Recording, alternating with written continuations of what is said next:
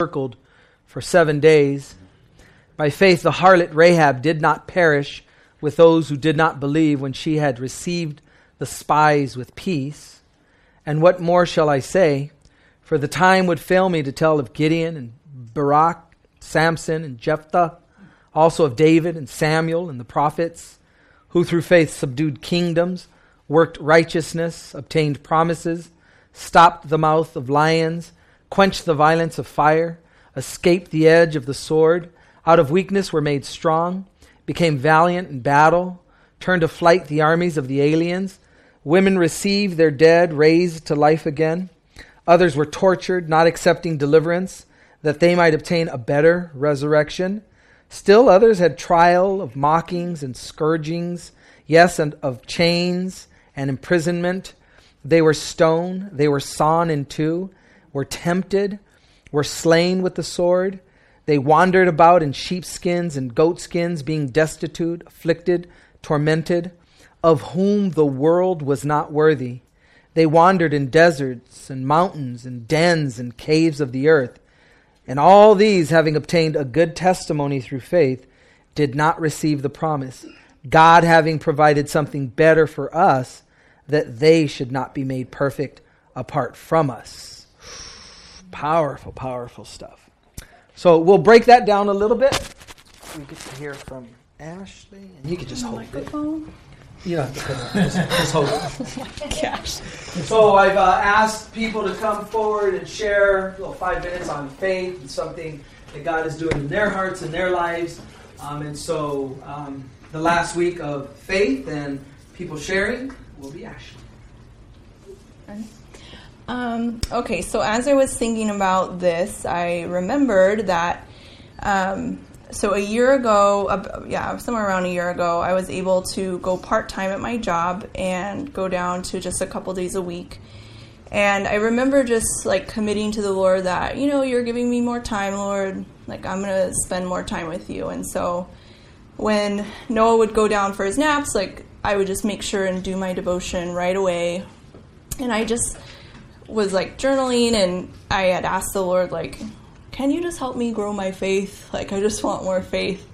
And so soon after, I got a trial, a really tough trial, and I'm still in it. But um, I remember, like, just being like, all right, Lord, like, it's me and you. Like, I need you, Lord. Come, come, you know, get right here. Like, as I like to say, like, I got to get on my God game. Like, I'm to spend all my time with you, and, like, I'm just not to cease praying, Lord. Like, please get me out of this one. I know you're a merciful God. I know you're gracious. Like, please use your mercy and grace on me this time. Like, just get me out of this, please. And, you know, six months go by and I'm still like, get me out of this, please. Like, and it was terrible. It was a, a terrible, and I'm still in it. But I remember like six months in having this like shift in my heart, like, oh gosh, I, I'm thankful for this. And I remember just sitting at our little desk and Noah was sleeping and it was so quiet and I was like, I don't even think I can see this in writing. Like I, I don't even want to say thank you. This was so hard. It's been such a long six months and and so um, I remember like whispering at first, like, thank you, Lord, for this trial.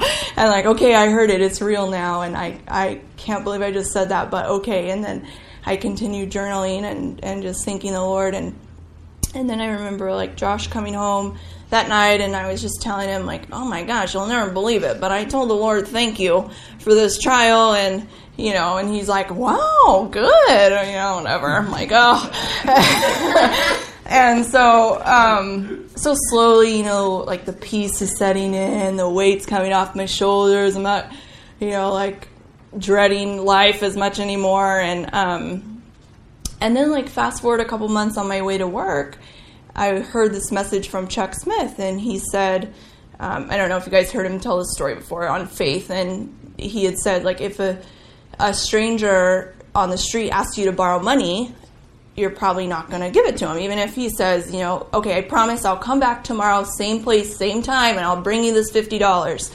You're probably not going to let him borrow the money because you don't know this guy. You just met him. Like, what are the odds that he's going to bring this money back to you tomorrow, same place, same time.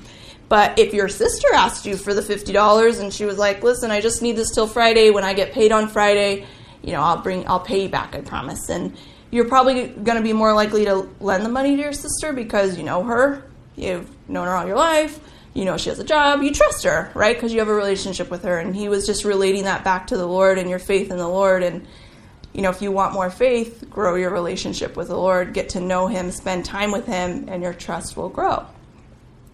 And so, you know, then like Johnny asked me to do this, and these are not things I enjoy doing. And um, I was just putting all the pieces together. Like, oh my gosh, I totally forgot that a year ago I asked the Lord to help me grow my faith, and then He gave me a trial, and then He like you know drew me nearer to Him, and then you know all of a sudden it chipped away at me a little bit, and I have a little bit more faith now. So I would say over the last year, yeah, that's what the Lord's doing with me, with my faith.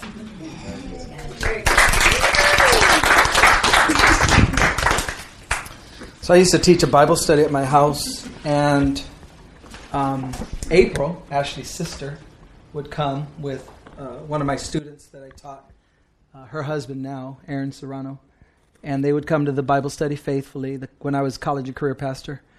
And uh, I remember Ashley told April that she could come, but she doesn't want to be called on. She never, ever wants anybody to ever be looking at her, to have to share in public. So as long as that doesn't happen, then she will be okay and she'll come. And she's just the shyest, most quietest thing in the world. And God is definitely growing her faith. Wasn't that awesome? Yeah.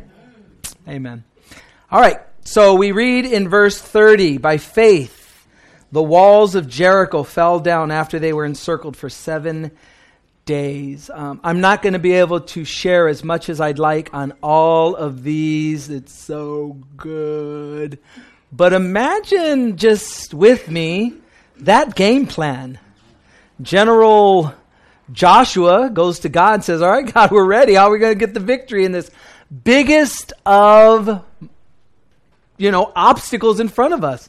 We're, we're going to take Jericho. We're going to take the biggest one first and you're going to walk around a city not saying a word for six days and march. And, and it was just all wrong. It goes against everything jewish. It goes everything against torah. It goes everything against god's you're going to have the ark of the covenant leading. You're not supposed to do that. The priests are going to go in front. You're not supposed to do that. You know it's just you're not going to say a word and you're going to go around six days. And on the seventh day you're going to march around seven times and at the last one, you're going to scream and shout.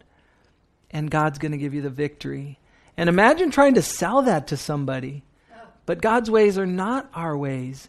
His ways are beyond us finding out. And when He grows our faith, He wants us to see that it's not business as usual a lot of times. And it's not going to necessarily make sense in our head and we are going to maybe squirm and we are going to push away and we are going to push back and we are going to wonder like god are you sure you know what you're doing and we we have these prayers and these conversations with god that lord i don't know um did you forget me did you uh, are you sleeping? Are you, maybe your focus is Afghanistan. I mean, because I know it's rough there and, and North Korea and just everything that's going on, but God, little old me, and God, has this amazing ability to be so concerned with the small details of our very lives, and He knows exactly what we need in each given moment to grow our faith and to help us to look to Him. And what is ultimately what are we what are we moving towards in faith? But trust in God and the ability to endure, endurance, the ability to stick with it, come hell, come high water to be able to just hang on, even if it's just the hem of his garment, but he wants us to endure and to hang on. And so that's just a neat little thing or big thing that I see with Jericho. But if you look, if you look by faith, the walls of Jericho fell down. So at Jericho, the people of Israel had daring faith.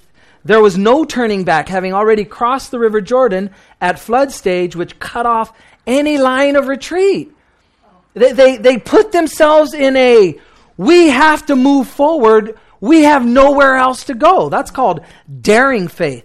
After they were encircled for seven days at Jericho, the people of Israel had an obedient faith. They did not really understand what God was doing, yet they obeyed nonetheless. And that's what God is calling us to at every turn, at every place we find ourselves. Just obey. J- just obey. Just obey what I'm telling you. Here's something interesting that I learned as I was studying and, and just all of the studying and looking at Hebrews 13. They weren't, God never asked him to dive over the Grand Canyon, never to, to jump into blackness and darkness. All he asked them to do was obey his revealed word to them. Every single example of faith. Abraham, leave your place, leave your city, and go to where I'm telling you. And God commends him for his faith. Was it perfect faith? No. But he obeyed. And, and, it might seem like he dragged it out. He went with his dad, waited until his dad died, then he went, right? But God commends him for his faith. And so God is doing the same thing with us. Um, after they were encircled for seven days at Jericho, the people of Israel had patient faith. The walls did not fall down the first di- uh, six days, yet the Israelites kept marching as God commanded. There's a patience that God is building within us. There's a waiting that God calls us to. And it's interesting. I mean, we will kick and scream. We will do the. I just picture myself throwing tantrum on a supermarket floor, and God's like, "You done? You, you done? Like that's gonna? Yeah, you're twisting my arm right now on this one, Johnny. Lo, you done? Get up. I'm I'm calling you to wait. I'm calling you to wait on this. And I think I'm going to arm wrestle God and somehow win at times. And God's like, yeah, that's not going to work. And then finally, for seven days at Jericho, the people of Israel had anticipating faith. They knew God would act on the seventh day when they shouted. That's anticipating. You know God's going to break through. You know that God's going to do something when you have faith. You trust that, Lord, man, is the darker it is, when I see dark or when I see trial or when I see struggle, I'm like, Lord, what are you to do on this one? What are you, ooh, it's to be good. Yes, because I'm going through it or something, right? You, I mean, the longer you wait and the, the harder it is and the bigger the struggle, it's almost like, boy, when God shows up on this one, it's to be awesome. Moving on, the faith of Rahab. By faith, the harlot Rahab did not perish with those who did not believe when she had received the spies with peace. Rahab is awesome. And I think we call her a harlot. The word in the Hebrew is an innkeeper. It, it could be translated innkeeper. She could be she could be one of the most faithful, blessed, awesome innkeepers, and we know her as a harlot, and she may have been that, a madam as well, right? But the word can be either. So I think when we get to heaven, we got to seek out Rahab and be like, "What were you?" And By faith, Rahab, uh, the, uh, the harlot did not perish. She had faith for her whole family. And she believed in the God, that, that historical God of the nation of Israel that delivered the Israelites from Egypt, and his reputation was known, but yet she was the only one in that community to be able to say, I know you guys can save me because of your God. And so I'll do whatever I need to do, but I want to be saved. And I want my family saved. She had enough faith to save her entire family. And the word comes back all right, whoever's in your house, hang this scarlet cord out your window. Whoever's not in there, that's on them. And she is in the hall of faith. She's in the lineage, the, the right, the genealogy of Jesus. Three is it three women? Is it four? Rahab, Bathsheba, Ruth, and Tamar. Okay. So just an awesome, awesome picture. Um, Clement of Rome, the earliest Christian writer outside the Bible, was the first to see the symbol of blood, the blood of Jesus in the scarlet cord that Rahab set outside her window. Just an awesome, awesome thing that he was able to see.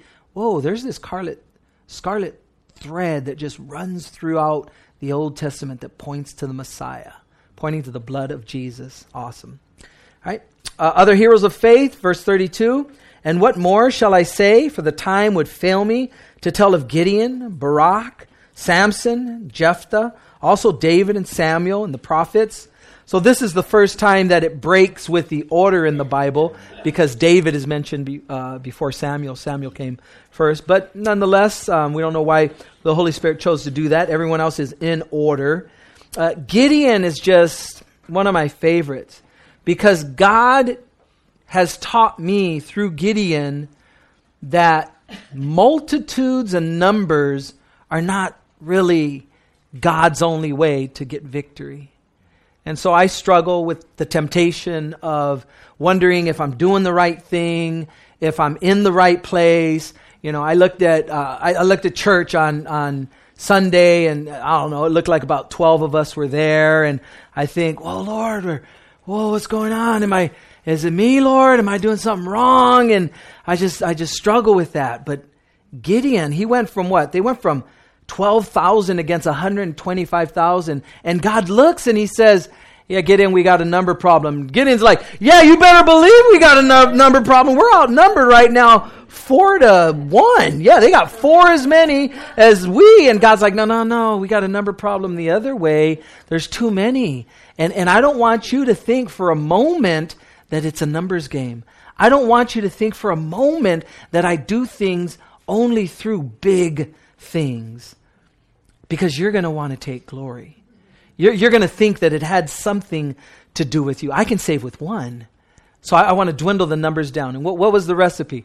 Whoever is afraid or fearful out of the 32,000, why don't you just tell them to go home? Whoever's afraid. You don't even have to qualify it. Hey, anybody scared, not want to go to battle? Uh, heck yes we are! Right? 20,000 out of the 32,000 and they leave.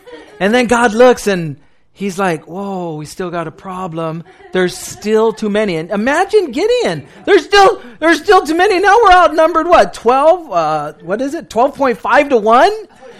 For every one we have, they have 12 and a half.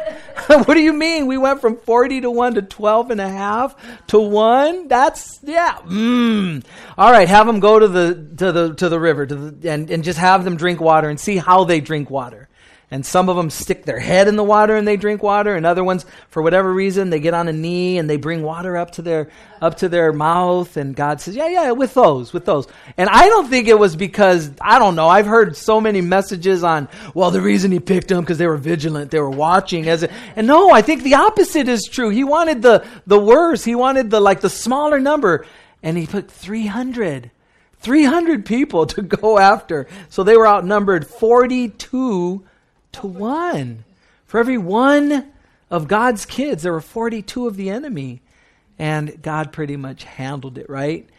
And so it's just an awesome story. But he boldly destroyed idols and was mightily used of God to defeat a much larger army of the Midianites. That's found in Judges 6 and 7.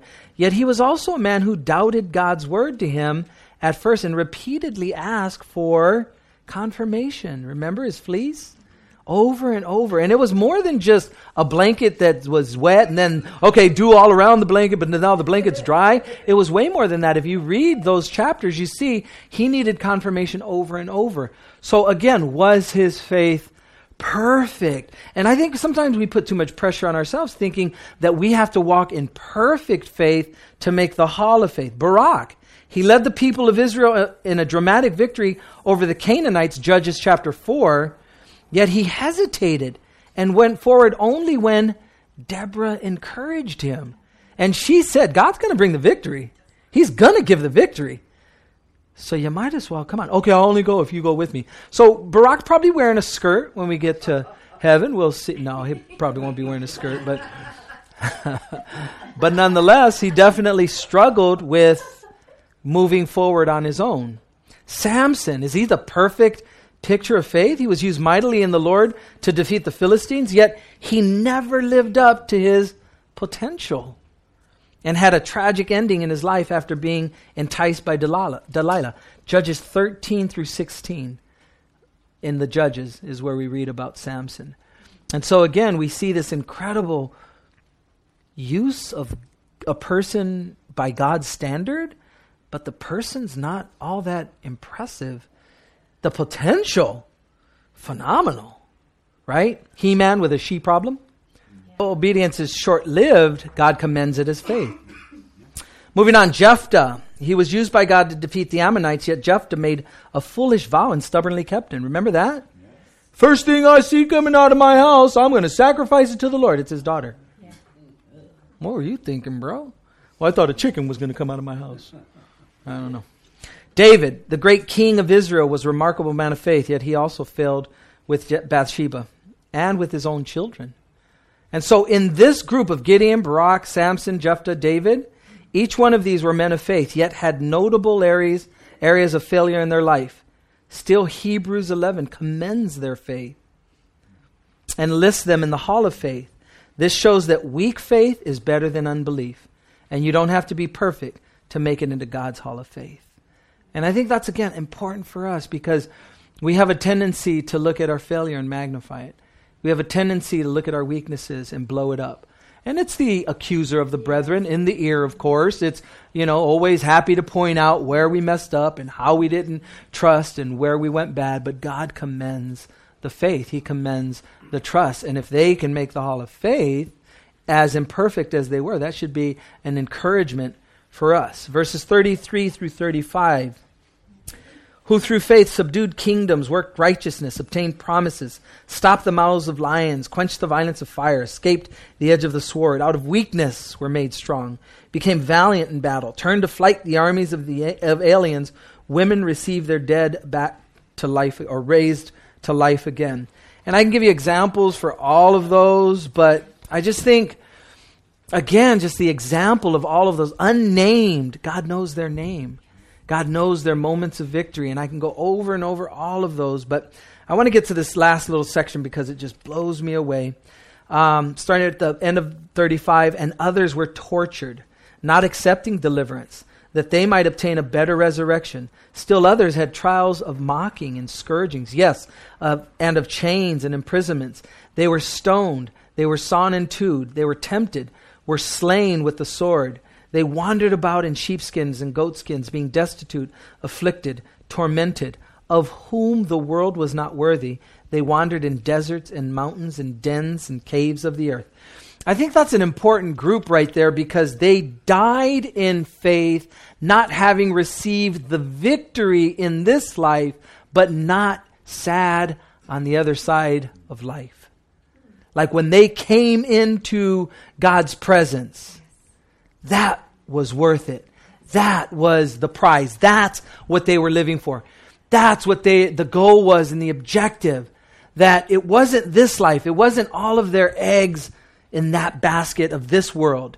It was the other world. It was the promises that God had given through the scriptures and all of that. And so I think that's definitely something for us to be mindful of. I, I love the times that we're living in because they're getting darker and the light shines in the midst of the darkness.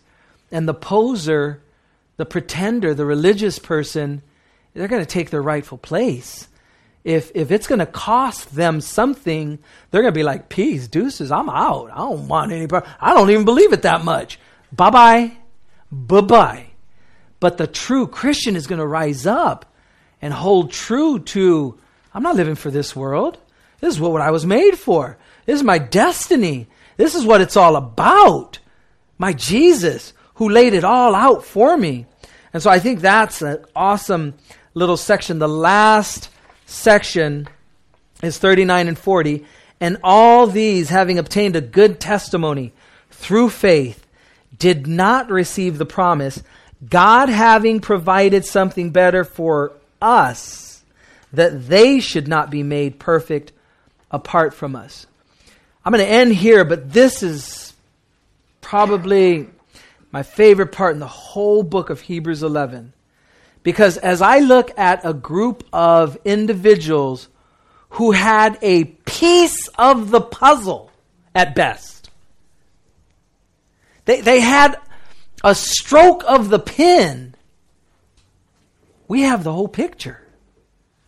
We see it clearly, as clear as the nose on your face is. And yet they lived and walked out their faith. We have zero excuse, rationale. We have the whole thing, guys.